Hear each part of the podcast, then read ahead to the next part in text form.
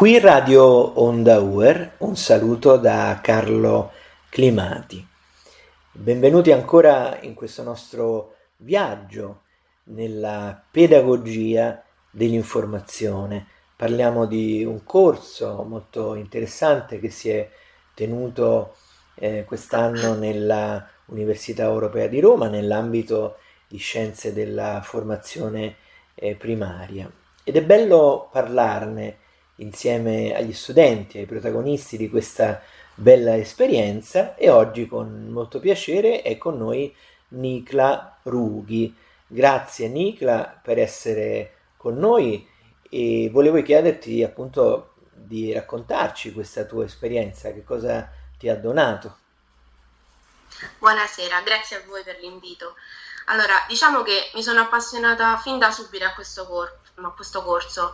Eh, essendo un corso opzionale, diciamo, non faceva parte del piano di studi. Appena i professori l'hanno illustrato, verso fine ottobre se non sbaglio, mi ha comunque talmente incuriosita che ho deciso di studiarla e approfondirla, tanto che ho deciso di scrivere la tesi.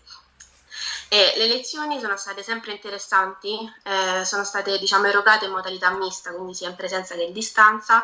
Io ho deciso di seguirle tutte in presenza e diciamo che ehm, ogni lezione ti, um, diciamo, ti, suscitava tutte quelle domande da, da poter fare, eh, sia per quanto riguarda la curiosità, ma anche diciamo, dei dubbi.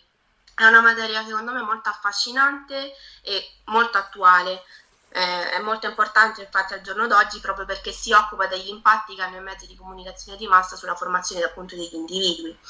E possiamo dire che grazie a questo corso comunque ho acquisito maggiori competenze digitali, ho capito l'importanza della privacy sotto più punti di vista, ho più consapevolezza anche del um, sapere chi sono io sia nel mondo diciamo uh, reale ma anche in quello digitale, quello virtuale.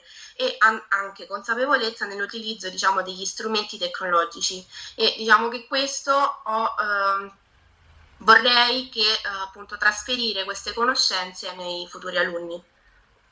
Ecco, parliamo appunto di futuro, parliamo di lavoro, stai studiando, ti stai preparando per entrare poi nel mondo del lavoro e secondo te quanto è importante l'uso corretto del web e della ricerca delle informazioni per il vostro lavoro?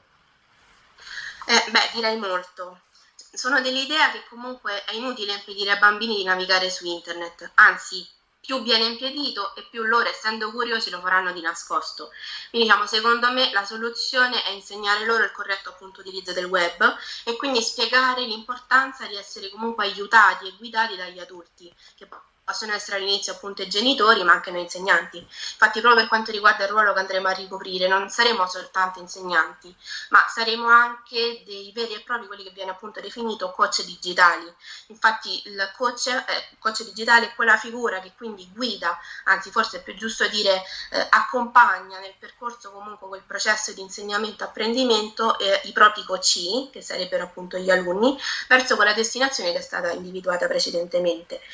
Eh, infatti il compito del coach è eh, quello praticamente di migliorare e potenziare quelle che sono le caratteristiche e le capacità dei propri alunni eh, per poter appunto raggiungere al meglio quelli che sono gli obiettivi. E attraverso alcuni strumenti, quelli che possono eh, concernere diciamo l'intelligenza emotiva quindi eh, la consapevolezza di sé, il dominio di sé, l'empatia. E diciamo un altro aspetto molto importante ehm, è quello della sospensione del giudizio, quindi diciamo l'insegnante si deve porre in un ascolto attivo, quindi ascol- ascoltare i propri alunni senza doverli mai giudicare. E inoltre l'insegnante ha il compito di insegnare, quindi a riconoscere eh, le notizie vere da quelle false, quindi quelle che vengono definite le fake news, e quindi di conseguenza è necessario spiegare l'importanza della ricerca critica delle fonti e quindi capire eh, e quindi sapere anche riconoscere quali sono quelle attendibili e quali no. Senti, ci puoi raccontare anche eh, qualche esperienza di attività pratica che avete, che avete realizzato? Sì, ah, nell'ultima fase del corso ognuno di noi ha realizzato un project work, chi diciamo individualmente, chi in gruppo. Io l'ho svolto insieme ad altre due ragazze. Il nostro progetto si chiama Inclusione Digitale perché ha come scopo quello di far confrontare due generazioni, quello delle, delle, persone della terza età e quello invece dei bambini che frequentano la quinta ehm, quinta classe della primaria. Diciamo quindi lo scopo è quello di rafforzare l'unione che c'è tra i bambini e le persone diciamo anziane, eh, sviluppando un linguaggio comune e che quindi riescano a eh, relazionarsi congiuntamente attraverso le tecnologie digitali. Il corso si sviluppa in 13 lezioni, eh, divise in due parti. Allora, la prima parte eh, consiste nel quindi insegnare e spiegare eh, quelle nozioni base di smartphone e tablet, mentre nella seconda fase eh, la quindi le nozioni basi del, del computer. Eh, il periodo va da gennaio ad aprile, quindi sono circa tre mesi, una volta a settimana, della durata di due ore. Quindi i bambini potranno scegliere di portare un loro parente, che ovviamente hanno comunque una scarsa competenza digitale, e per poter quindi partecipare a questo corso insieme. I bambini dovranno eh, quindi essere in possesso di tablet, che però potrebbe essere fornito diciamo, dalla scuola in caso di necessità economica, mentre eh, un requisito importante per partecipare, quindi ehm, le persone della terza età per poter partecipare a questo corso è quindi essere in possesso di uno smartphone.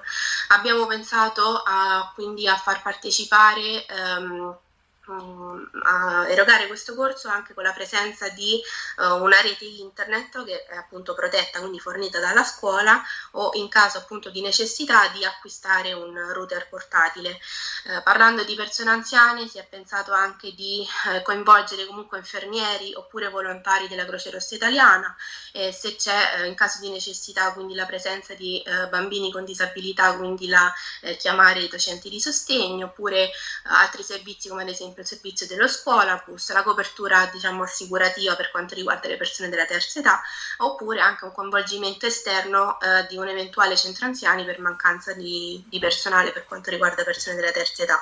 Diciamo, questo è un progetto che è eh, idealizzato, è stato realizzato e vorrei metterlo in pratica il prima possibile e mi piacerebbe molto.